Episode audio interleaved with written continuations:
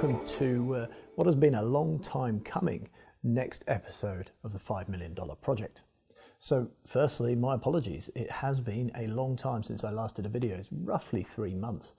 Um, and the reason behind this it is actually intentional, is because at the end of the last video, I promised, I said, we will come back to you on the next video and we will commit to when this product's going to be to market. Fairly shortly after I'd recorded that video and we put it out there, we bumped into something pretty significant that meant that was no longer a reality. There was absolutely no way I could come back and give a time and date. Um, it's been a really, really tough three months uh, to get to the point where we're at now. Um, but up until a few weeks ago, I, I, really wasn't in a position where I could say, okay, this is this is when we're going to do it. So I promise you warts and all, um, and this episode is going to be definitely some warts um, because we have had quite a few hiccups um, as we've gone through this. The really good news is that we feel we're out the other side of it now. Um, we are very, very confident of when our first test clients are going onto the platform. And we've also got a date, give or take a couple of weeks, when the product's going to be ready to go to market. So I'll talk about those dates at the end of the video. Um, but firstly, let's talk about sort of what's gone on over the last three months. Uh, so I can give you a bit of a feel for sort of the life in the day of someone trying to build a software product uh, and some of the things that could be thrown at you. So just finished, just wrapped up the last video. Um, then we had our next board meeting uh, sort of a few days after that. Um, everyone was, was relatively positive. You know, we, we're, we're talking about going to commit to a date. And suddenly the technical team come to us and say, hey, what we've scoped is significantly bigger than what we thought we had. So the technical team thought they were building this. I've scoped this, or this rather, and we're a long way apart. So what we're suddenly looking at is significantly more cost and significantly more time. This is probably the first major learn for me in terms of how a product is actually scoped because effectively we, by this point this project's been live give or take a year We've been developing at least six months, and only at this point are we realizing, hey, this is a lot bigger than it should have been. I thought, perhaps naively, that the information I'd communicated in the earlier stage of the project would have been enough for the technical team to know how big this thing was. The reality was, once they got into the scope, it, well, when they got into the scope, it was only at this stage they realized how big the project was.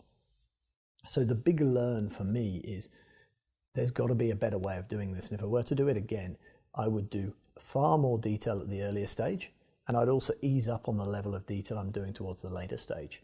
Because from, from a context perspective, I was working somewhere between 20 and 40 hours a week on top of my normal job, putting together a really detailed scope.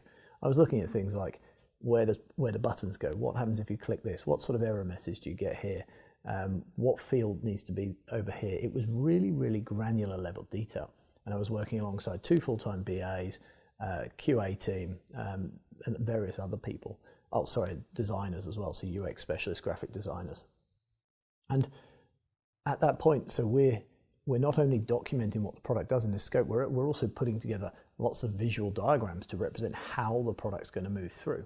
Um, so you're talking hundreds and hundreds and hundreds of pages of documentation. Now, most of this is going to be pretty useful.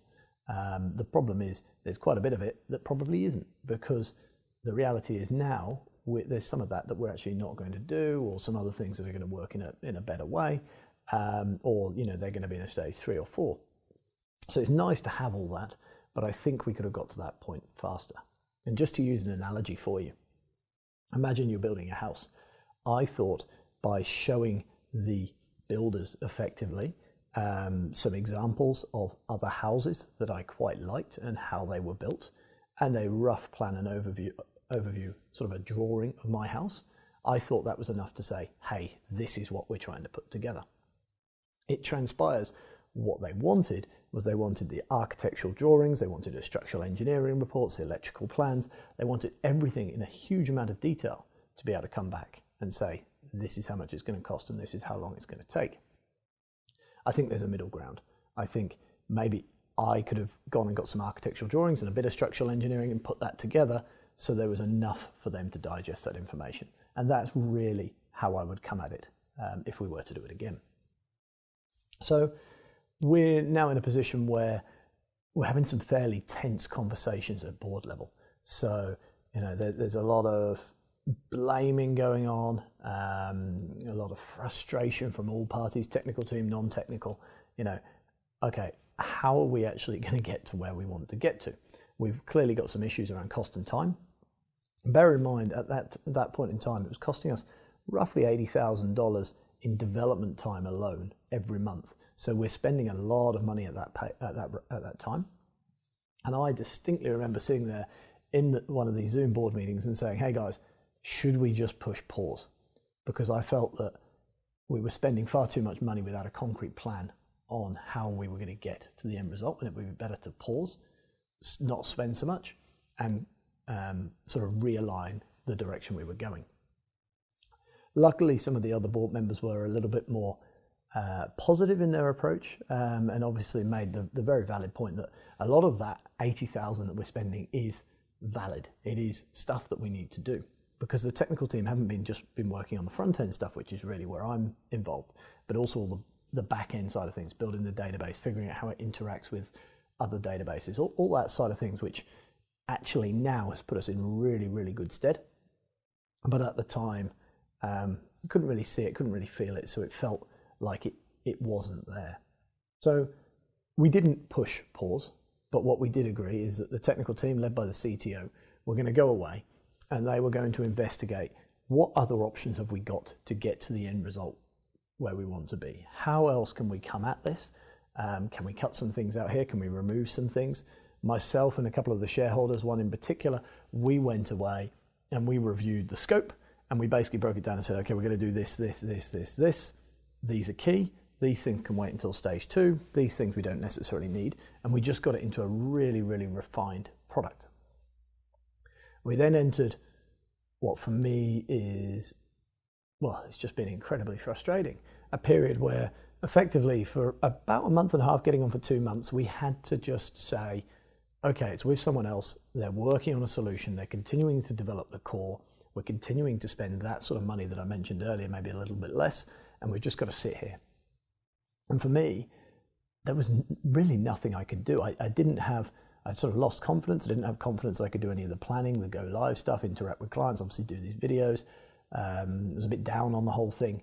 Um, and I remember I've, I've, looked at my diary and, and what it says is like, I have no option but to have faith.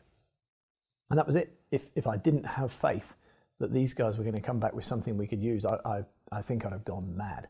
But if you can imagine for six weeks or so just not doing anything on something that is your absolute passion, that's where I was at. Yes, we were getting sort of fairly regular updates on what was going on, but there was nothing, absolutely nothing I could do. So obviously, I doubled down my energy on my other business uh, because I've got to get that ready so it's running nice and smoothly for when Roi AI is is progressing. Um, so actually, that time has been fairly effective, and there's been some positives come out of that. It's really really helped me from that side of things. Um, but it was an incredibly stressful um, and odd sort of vacant period of time.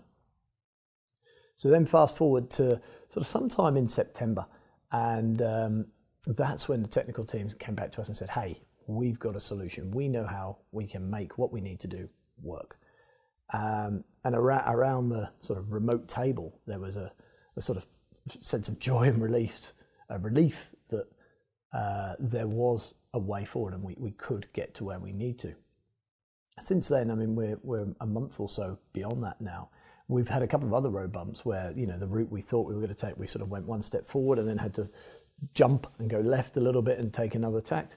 Um, but even yesterday, I received another release and another example of something that's working. And I went to my wife actually and I said, Look at this. This is the product. It's working. It's doing what we want to do. It's nearly there. It was, it was one of those points where you could finally sort of feel everything's coming together. Um, yes, I know we're going to experience many more road bumps, but I had the faith and the confidence that we're um, we're going to get to market, and what we've got is really, really good. It's going to make a significant difference to a lot of recruitment organisations, and I can see it, and I can see it working. So where are we at now? Well, We've got a, a client confirmed uh, to be our first uh, one onboarding the product and testing the product, and that's going to happen probably second or third week of November. From there, we'll bring in a couple of others over the course of uh, 2020, um, and our view is by February that we'll be bringing on board new JobAdder clients because our integration with JobAdder is the strongest at the moment. We've also looked at Bullhorn and RDB, and there's others like FastTrack that are definitely in the pipeline. But JobAdder is built and sorted, so we know that we can get clients on, on that platform into our platform nice and early. So if you're a JobAdder user and you're looking for a platform that does marketing automation and automation other elements really, really well, then we'd love to hear you, uh, hear from you rather. We could definitely include a couple of other companies in the early stage testing, and as I say, we'll be ready to go live early 2021.